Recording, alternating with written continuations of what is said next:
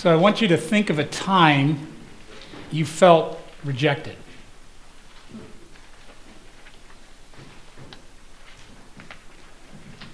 We all pick up rejection along the way. Maybe right now you're picturing certain kids in your middle school. Maybe you're hearing some words that were recently said to you. Maybe you're picturing the person who ghosted you or who dumped you, the boss who blocked you from moving up, the one who laid you off, the person who said something about you on social media. Maybe something happened this week. When you and I experience rejection, we, we usually say something like, He hurt my feelings, or she broke my heart, or it felt like getting punched in the gut. Well, a neuroscientist named uh, Matthew Lieberman wondered why it is we describe rejection that way, as if we are physically hurt. So he devised a study. He would have one at a time a study subject come into the lab and play an online video game called Cyberball and their brain would be scanned during the time they were playing cyberball. And in the game, what you do is you play with two computerized players. So there's, there's one real test human being and two computerized avatars in the game. And the game is cooperative. It's, it's catch and throw, and everybody gets to catch and everybody gets to throw. But at some point during the game, the software makes it so that the computerized players start playing keep away and they only toss it to each other, and they will not toss it to that human who's trying to play the game. Now, even though this is kind of a silly game and it's in a lab, the research subjects started feeling distress. And when they came out of the scanner, they kept talking to the researchers about how rejected they felt and how upset they were. But the really interesting thing, part of the study, is what happened in their brains when they got rejected. It turns out that the brain scan of someone feeling rejected is like the brain scan of someone with a broken leg. The doctors say you can't tell them apart. Well, how does Jesus respond to those hurt by rejection, including you and me? Well, the answer to that question, friends, made me fall in love with Jesus all the more. And I invite you to come with me tonight and just watch him work. I call this the tale of the two rejects. We meet reject 1 actually in John 8:58, just two verses before our passage. Jesus answered, I tell you the truth, before Abraham was even born, I am. At that point, they picked up stones to throw at him. Now, this is how they kill people, friends. This is like pulling guns. And, but the text says Jesus was hidden from them. We don't know exactly how. And he left the temple. So he survives this attempted lynching.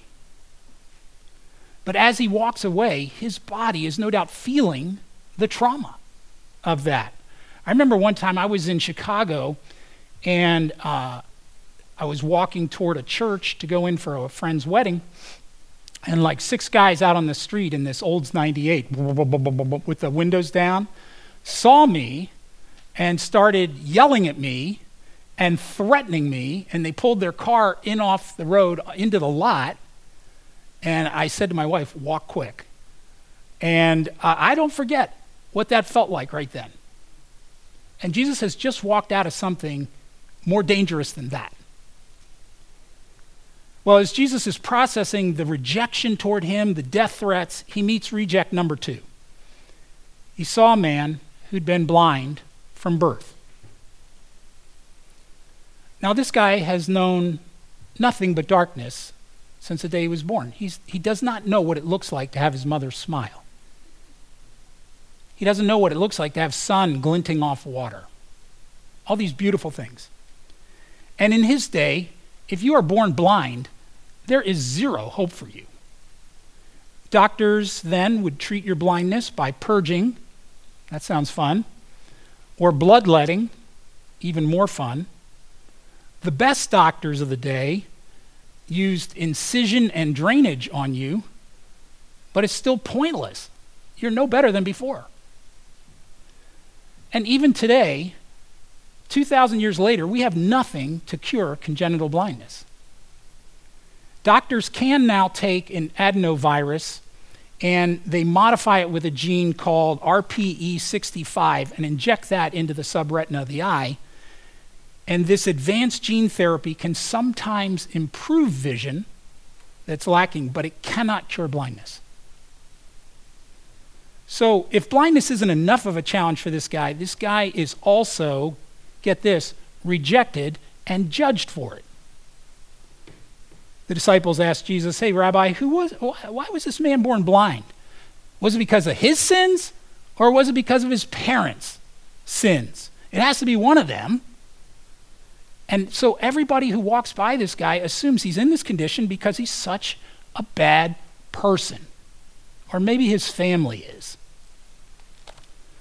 Now, before we put down these people for that kind of kind of punitive mindset, we might note that just a couple years ago, Pew Research Center asked American adults, "How do you make sense of suffering?" And 7 out of 10 US adults just 2 years ago said that suffering is quote, mostly a consequence of people's own actions. So, Jesus sees a man with physical limitations and now with judgment heaped on, on him. And on top of that, this guy is reduced to begging. He's in an agricultural society where just about all jobs require you to be able to see. And he can't. Remember, there's no braille, there's no text to audio. This guy has never felt and will never feel the satisfaction of earning his own income.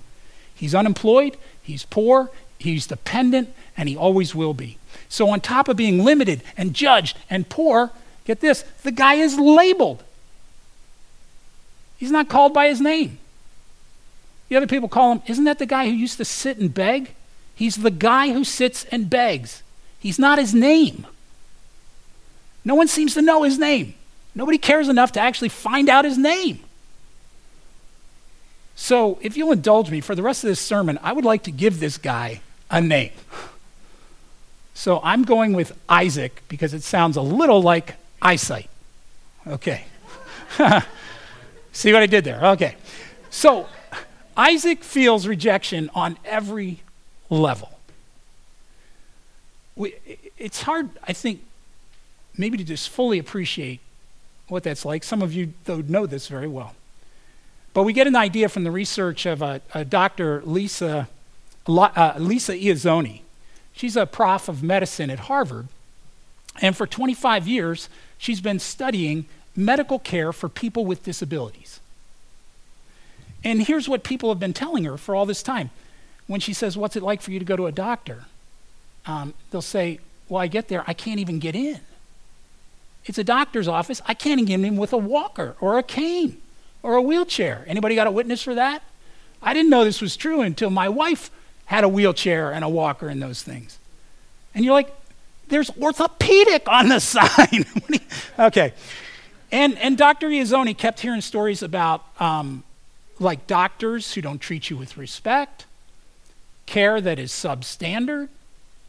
So she's like, I got to take this research in a different direction to find out what's going on. So she decided to gather doctors and ask them, What is it like for you to treat patients with disabilities? I promise you, you'll be anonymous. So she got them in the, these uh, video focus groups, and because the focus groups were on Zoom or something like it, the doctor participants could not see that Dr. Iezzoni running the forum has MS and is sitting in a wheelchair. So, quoting now, some doctors said their office scales could not accommodate wheelchairs, so they had told patients to go to a supermarket, a grain elevator, a cattle processing plant, or a zoo to be weighed. Some would tell a new patient if they found out the patient had disabilities, oh, I'm sorry, you know, the practice is, is recently closed. One specialist said, you know, disabled patients take too much time and they're, quote, a disruption to clinic flow. Now, you know why this article was titled, These Doctors Admit They Don't Want Patients with Disabilities. Well, Jesus does. what does Jesus do for this blind beggar, probably sitting in the dirt? First, he does not blame this victim. He says this blindness is not because of his sins, it's not because of his parents' sins. It happens so the power of God could be seen in him. Instead of blaming the victim, what Jesus does is he sees this situation as an opportunity where God can go to work. So here's what he does Jesus spit on the ground, made mud with the saliva, and spread the mud over the blind man's eyes. If this guy's sitting in the dirt, Jesus cannot be standing and do this. Jesus at least has to kneel down. But more likely, if he's, it's going to take a while, he's probably sitting in the dirt with this guy. So, to help somebody who's in the dirt, Jesus gets down in the dirt. It's almost like he's saying to Isaac, Isaac, do you feel like dirt? Do people treat you like dirt? Well, let me show you what I can do with dirt. So he carefully puts this mud facial on Isaac and tells him, go wash it off in the pool, which he does, and he comes back seeing. I, I, imagine this guy's just like freaked out. He's just like turning, like, what is that? What is that? What do they call that? And, and praising God. So I wonder, you know, Jesus has the power to heal on the spot, and that's the way he usually works. So why is it that he sends this guy? Well, I don't know, but I conjectured a couple, and both of these really gave me, uh, what I say, kind of a, a re- revelation of the heart of Jesus, if, if they're right. First possible reason I thought of is Isaac's had to sit and beg. He spent his whole life helpless and dependent. So Jesus involves him in his healing. Today we would call this giving somebody agency. It says, I respect you enough that I'm not going to do for you what you can do. Maybe that's it. A second reason, and almost certainly part of it, is this is the Sabbath day. No Jewish person is allowed to work like making mud. And so Jesus, who, by the way, has just nearly been killed, knows if people see me heal Isaac, they'll arrest me and maybe kill me. But I'm going to heal this guy. So he heals him in a way where he's not with Isaac at the moment. So Isaac can get the healing, and Jesus can stay hidden.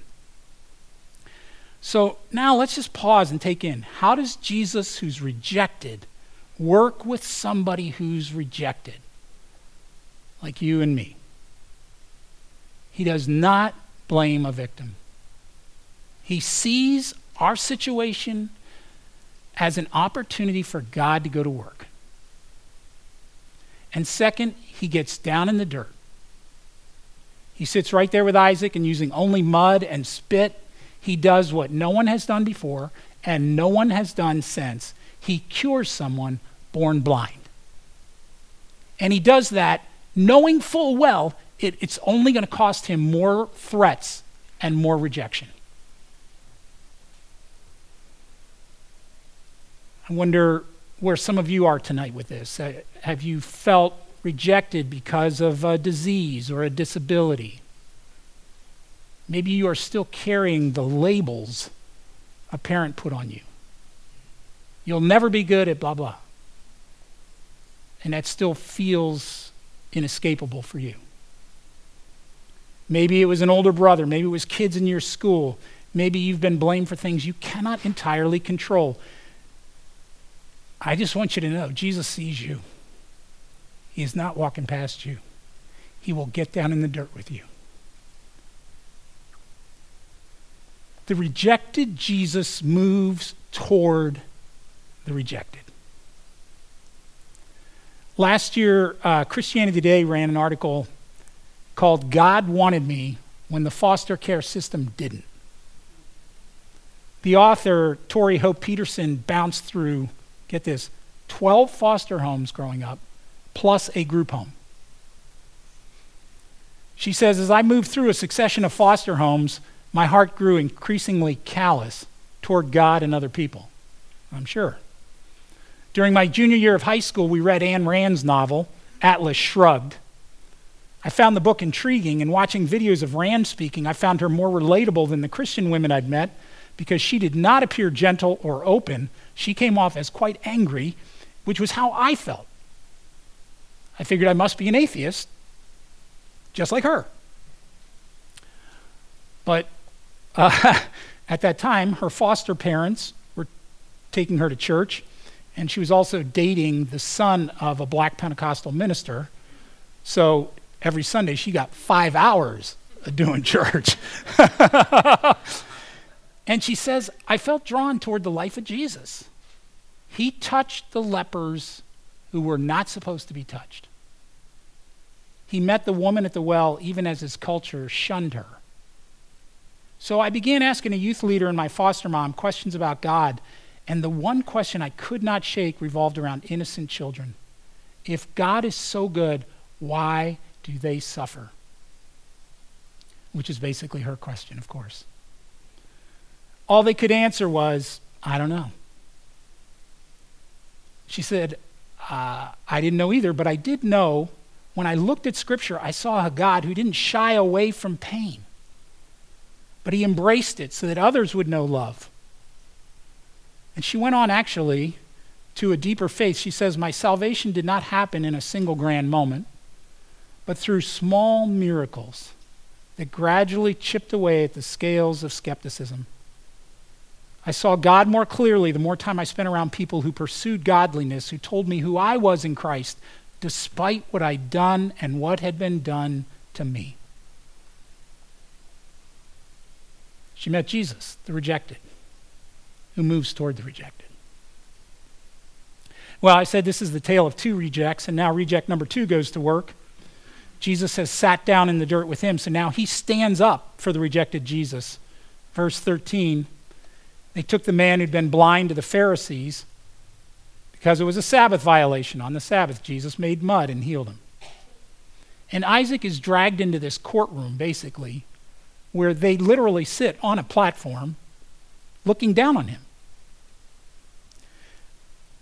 And so he explains, he put the mud over my eyes, and when I washed it away, I could see. The Jewish leaders still refused to believe the man had been blind and could now see. Another rejection. People in power hear your story and they don't believe you. So they called in his parents and they asked him, Hey, is this your son? Was he born blind? What happened? And as you know, his parents are like, hey, ask him. We're out of here. Because they are afraid. Now, this is another rejection for Isaac. These are the two people who should be the happiest people in the world that their son was just healed. And he can't get a vote from his parents. They don't stand up for him. I feel for this guy. And what's really astonishing to me is when you've been rejected your whole life, you know how deep that hurts. You'll do almost anything to avoid more of that. And yet, Isaac stands in there and just tells the truth, knowing it's only going to get him rejected more.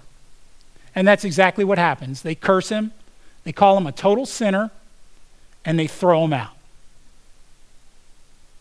But Isaac stands up and is willing to risk that because he says, I only know one thing I was blind. Now I'm not. Now I can see. And so the, the story ends with him worshiping Jesus. I love this story. It's the rejected Jesus sits down with a rejected man, and then the rejected man stands up for the rejected Jesus. So, what do we do with this tale of two rejects? How do, how do you and I take this home? Well, I'm going to let you choose. You can either join Isaac or join Jesus. Either one. It's fine. I'll tell you what I mean. If you join Isaac, you might tonight want to worship the rejected Jesus. Thank Him that in the very place where you have felt that pain of rejection, like something broken, like being punched in the gut, Jesus knows that firsthand. And He knows what you're suffering right now. And so just open up your hurting heart to thank Him for His acceptance of you, His presence with you. Tonight might be the beginning of some really deeper healing for you. That's joining Isaac. Your second option is to join Jesus. Maybe, like some of those people in Tori Hope Petersen's life, you can join Jesus in loving a rejected person. A person that you know who is blamed, labeled, not given a fair shake, not really understood. What would it be like for you to join Jesus and sit in the dirt with them? And to not see them like others do, who write them off. They made their bed, lying it, da da da. But you see their situation like Jesus does, which is what an opportunity for God to go to work, and I'm here. And then Jesus adds this verse We must quickly carry out the tasks assigned us by the one who sent us. Amen.